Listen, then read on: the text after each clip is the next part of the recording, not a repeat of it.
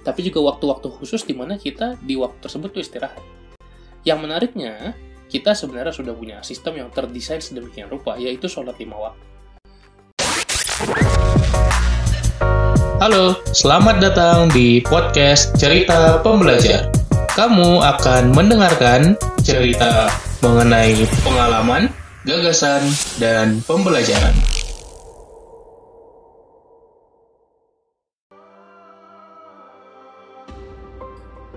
Halo sobat pembelajar, semoga amal ibadahnya di bulan puasa ini lancar dan bisa membuat kita terus lebih baik dari hari ke hari. Di episode ketiga kali ini gue pengen bahas tentang fokus manajemen, tentang bagaimana kita bisa mengelola fokus diri kita. Ketika kita mau menjadi orang yang produktif, kita tidak bisa cukup hanya mengelola waktu saja, tapi juga mengelola fokus atau perhatian kita. Kita perlu mengelola fokus, perhatian terhadap tugas atau kegiatan yang sedang kita lakukan. Percuma saja kalau kita jago time management, jago mengelola waktu, tapi tidak jago mengelola fokus. Maka kita punya jadwal yang rapi, kita menggunakan teknik time blocking, kita menggunakan kalender dan seterusnya, sampai kita tahu dari jam sekian ngapain, jam sekian ngapain, kita berada di mana, kita mengerjakan apa.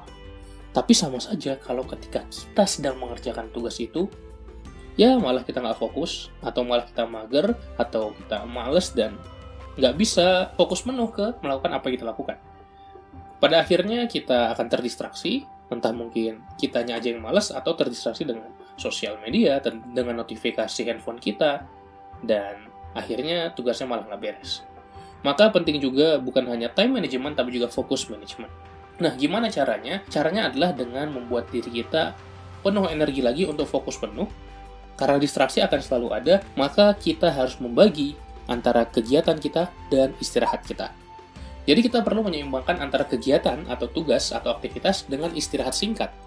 Salah satu teknik yang paling populer adalah teknik Pomodoro atau teknik 25-5. Jadi kita bekerja selama 25 menit secara fokus penuh dan istirahat singkat 5 menit sebagai selingan untuk ke pekerjaan selanjutnya. Ini bisa diterapkan dan banyak variasinya, ada yang bilang 50 menit, 10 menit, itu bebas. Tapi intinya kita harus ada keseimbangan antara kerja dan istirahat, kerja, istirahat. Di dalam teknik Pomodoro, setelah 4 siklus, kita ada istirahat yang lebih lama lagi, yaitu long break. Jadi kerja, kemudian short break, ini diulang sampai 4 kali, kemudian kita long break sekitar setengah jam, atau mungkin satu jam juga boleh, untuk kita ngecharge lagi diri kita. Untuk kita mengisi lagi energi dalam diri kita. Sama seperti gadget yang kita gunakan sehari-hari, kita perlu mengisi baterainya supaya bisa digunakan lagi. Kita pun juga seperti itu, kita perlu di-charge energinya. Itulah kenapa kalau di pekerjaan, di kantor, kita punya istirahat makan siang.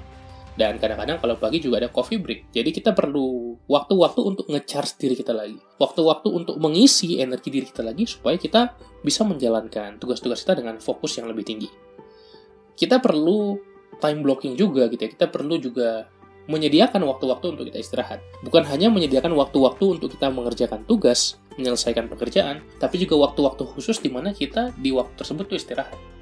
Yang menariknya, kita sebenarnya sudah punya sistem yang terdesain sedemikian rupa, yaitu sholat lima waktu.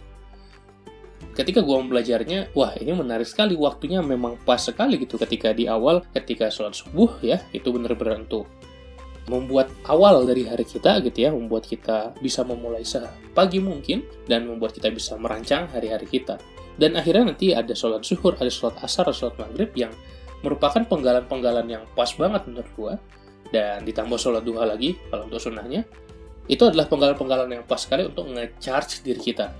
Dan seakan kita sudah didesain suatu sistem charger yang nge-charge diri kita lima kali dalam sehari. Dan ini semua sebenarnya udah didesain berdasarkan siklus circadian. Jadi sholat sebagai charger kita dalam lima kali sehari ini adalah suatu sistem yang istimewa. Dan ternyata ini terdesain sedemikian rupa sehingga mirip dengan siklus sirkadian. Apa itu siklus sirkadian? Siklus sirkadian adalah siklus bagaimana keseharian kita itu dipengaruhi oleh metabolisme diri kita. Jadi ada hormon-hormon yang memang rilis pada jam-jam tertentu dan kalau kita bangun pagi, kemudian kita ngecharge diri kita di waktu-waktu tertentu, itu akan mengoptimalkan diri kita supaya kita lebih siap menjalani hari-hari kita. So, itu bukan hanya tentang psikologi, tentang psikis atau bagaimana sugesti dalam pikiran kita, tapi juga ada kaitan dengan biologi, dengan bagaimana tubuh kita bekerja, bagaimana otak kita beroperasi, sehingga ketika kita bisa memahami itu, kita bisa mengoptimalkan diri kita. Memang kita nggak perlu belajar itu semua sampai detail, tinggal bagaimana kita bisa mengalokasikan waktu-waktu istirahat dalam hari kita. Dan yang paling mudah adalah ya kita konsisten, disiplin dengan waktu-waktu sholat, maka itu sudah menjadi charge dalam diri kita. Oke, kita sejenak beristirahat dari pekerjaan, tapi hebatnya sholat juga membuat kita damai, membuat kita connect dengan Tuhan yang Maha Kuasa, membuat kita bisa lebih tenang lagi menjalani keseharian kita. Ya, setiap agama punya caranya masing-masing gitu ya, tapi yang tentu gue pahami dan gue bahas adalah dari sisi Islam, ya itu adalah satu anugerah ketika kita masih bisa diberi kenikmatan untuk menjalani sholat secara rutin. So, ini hanya reminder, hanya penyemangat, hanya booster buat diri kita supaya kita lebih semangat lagi. Dan yang perlu kita ingat adalah Ramadan adalah bulan pendidikan. So, yuk perbaiki sholat kita karena sekarang sangat ternuansa, sangat mudah untuk kita lebih ramai sholat karena campaign ada di mana-mana. Sekitar kita juga lebih mudah untuk meningkatkan diri, lebih mudah untuk menjadi lebih soleh, lebih mudah untuk memperbanyak amal ibadah. Jadi mari kita manfaatkan momentum ini untuk membiasakan diri kita lebih disiplin dengan sholat lima waktu setiap hari. Gue juga terus memperbaiki diri gue dan supaya lebih konsisten dengan amal ibadah gue sendiri, tapi ya tidak ada salahnya untuk saling mengingatkan kan. Jadi buat lu silakan share konten ini ke orang-orang yang lu rasa akan mendapatkan manfaatnya juga. Tentunya lu akan mendapatkan amal jariah juga dengan membagikan konten seperti ini. Oke, itu aja buat video dan podcast kali ini. Semoga bermanfaat. Kita jumpa lagi di episode berikutnya. Terima kasih. Assalamualaikum warahmatullahi wabarakatuh. Salam pembelajar.